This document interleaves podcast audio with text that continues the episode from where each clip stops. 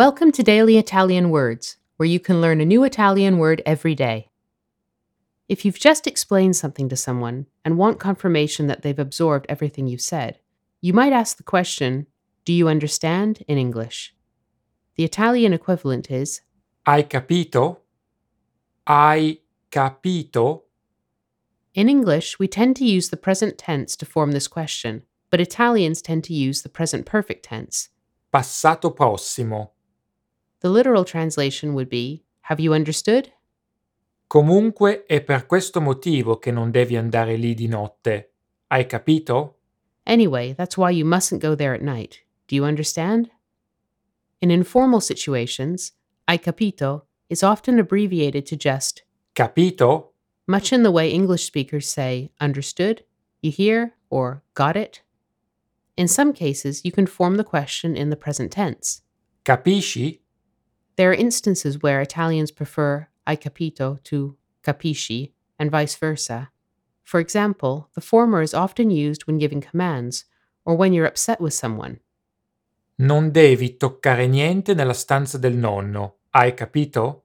You must not touch anything in Grandpa's room. Do you understand? Se non la smetti di fare i capricci, non ti porto al parco. Capito? If you don't stop acting up, I won't take you to the park. Understood?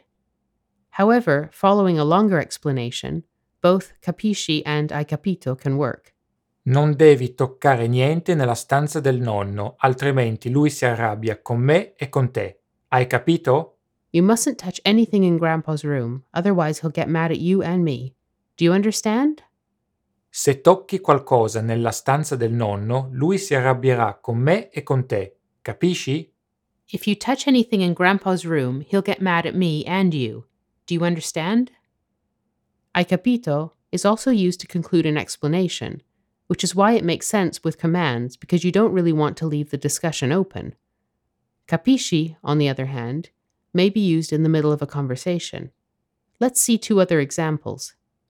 Comunque, ora sai tutto. Non è stata colpa tua. Hai capito? Anyway, now you know everything. It wasn't your fault. Do you understand? Non sappiamo cos'è successo, quindi non possiamo sapere di chi è la colpa. Capisci?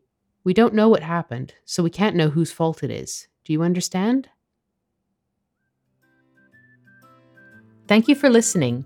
You can follow us on Facebook, Twitter, Instagram, and TikTok by searching for Daily Italian Words. And make sure to check out our website, dailyitalianwords.com. Alla prossima!